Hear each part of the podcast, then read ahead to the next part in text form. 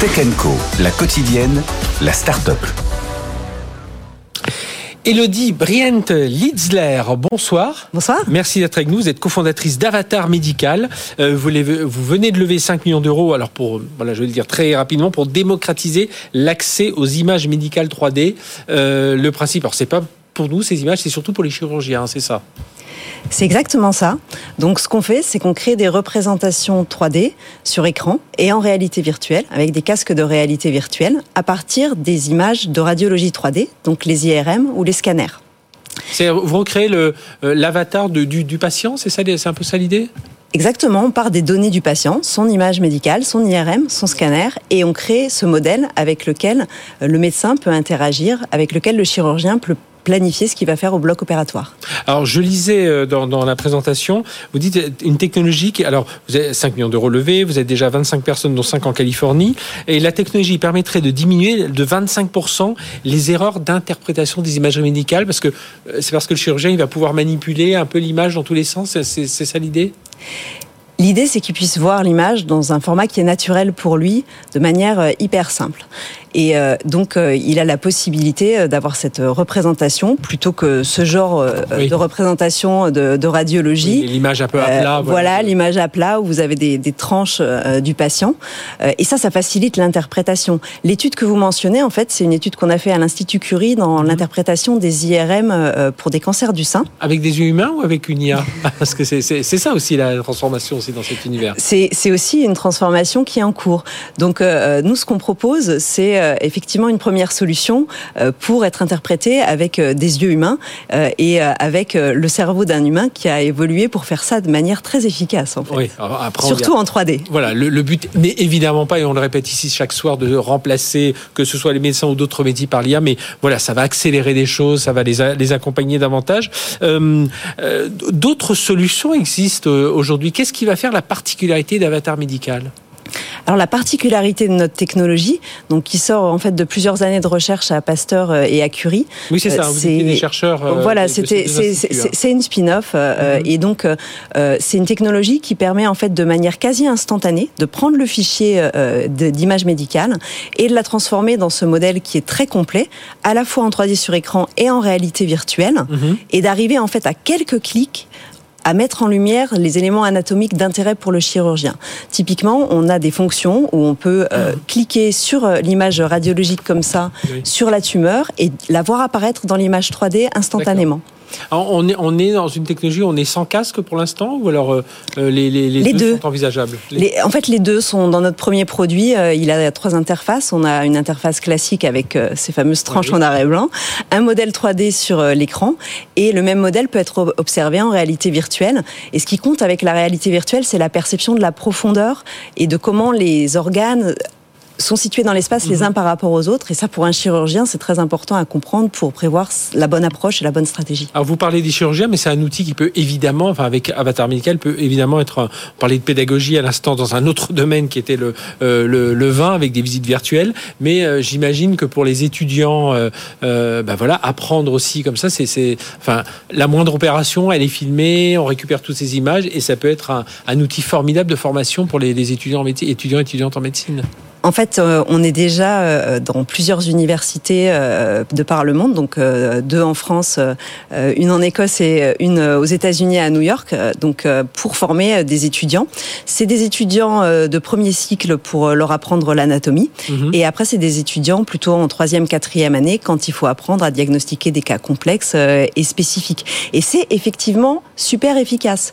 C'est un peu du Montessori digital, si vous voulez. Quand on interagit dans l'espace avec avec euh, un objet, finalement, on mémorise beaucoup mieux les choses et on a des résultats assez euh, euh, fascinants qui est que les étudiants mémorisent aussi bien avec des sessions virtuelles comme ça que quand ils font des dissections sur cadavres.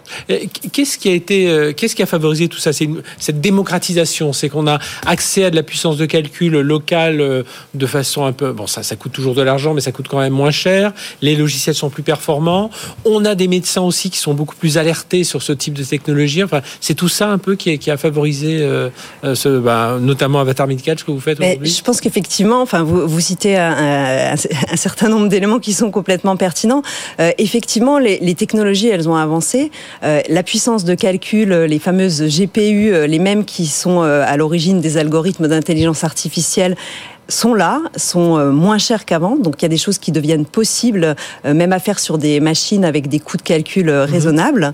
Il y a les technologies de rendu 3D aussi qui ont beaucoup progressé, et pas forcément dans des industries médicales. En fait, ces technologies, elles viennent de Pixar, du jeu vidéo, et on, finalement on fait levier sur aussi ces, ces, progrès. Ah, les plus graphiques, c'est ça, hein, ça vient du jeu vidéo. Hein, les Nvidia, on en a beaucoup parlé ce soir. Exactement, et la réalité virtuelle aussi, finalement tirée par des autres industries. On fait levier sur l'existence de ces casques, sur le fait que maintenant euh, ils fonctionnent bien euh, et ils peuvent être du coup déployés dans des contextes professionnels de manière efficace. Ça veut dire aussi que dans, la, carrière des médecins, enfin nos futurs médecins aujourd'hui, nos futurs chirurgiens doivent être à la fois des médecins et, et des data scientists. Enfin voilà, ça, ça doit, euh, on doit faire évoluer aussi la, la, formation de ces, de ces médecins vers un peu plus de data. Je pense que c'est déjà quelque chose qui est en il faut Déjà pas mal d'années d'études, bon, mais, mais, mais, mais, les universités de médecine euh, mettent déjà en place en fait ah des modules euh, pour que les médecins puissent euh, comprendre toutes ces technologies qui vont les entourer.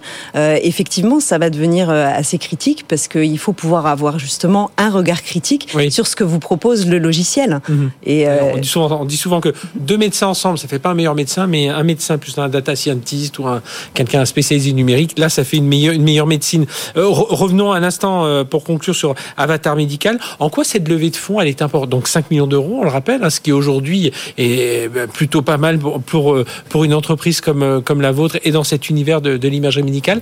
En quoi c'est une nouvelle étape dans l'histoire d'Avatar Médical ben, ça nous va nous permettre d'aller plus loin. Donc déjà de finir euh, d'obtenir la certification euh, réglementaire euh, en Europe. Donc on a aujourd'hui le marquage de la FDA pour être commercialisé comme un dispositif médical aux États-Unis. on est en train en fait de finaliser le marquage en Europe. Mhm. la levée, elle nous permet aussi de lancer notre phase de commercialisation du coup de, de ces produits approuvés et de continuer à développer la technologie, puisque en fait dans la démocratisation, une étape clé, ça va aussi être de pouvoir la porter sur sur euh, des installations euh, serveurs pour que en fait n'importe où dans l'hôpital vous puissiez générer euh, cet avatar. et voire même sur des clouds sécurisés qui permettraient d'accéder via Internet euh, à ce genre de représentation, que ce soit après euh, chez votre généraliste ou même euh, sur votre smartphone en tant que patient. Ça veut dire que même pour vous, dans la, les, étapes de commercialisation, elles sont en train de se transformer aussi, parce que ça pourrait être des, des services offerts par des hyperscalers de cloud quand ils vont vendre leur cloud à des hôpitaux, leur dire tiens, voilà un peu tous les services, on a les, les couches informatiques, mais on a aussi toutes les couches applicatives, et on pourrait, on peut vous proposer ce genre de choses. C'est comme ça que vous voyez les choses un peu? Alors, ce sera peut-être pas eux les acteurs de la commercialisation. Par contre, c'est clairement des acteurs qui soutiennent l'écosystème euh, des entreprises, qui créent des applicatifs qui vont justifier d'investir après euh, dans leurs infrastructures. Bien, merci d'être venu nous parler de tout ça. Elodie Brient Litzler, cofondatrice d'Avatar Médical, donc l'imagerie médicale au service des chirurgiens. Mais vous l'avez compris, on est monté en, niveau. Vous venez de lever 5 millions d'euros et on suivra bien entendu votre aventure euh, qui a démarré hein, au sein de l'Institut Pasteur et de l'Institut Curie en 2020. Merci, merci d'avoir été avec nous.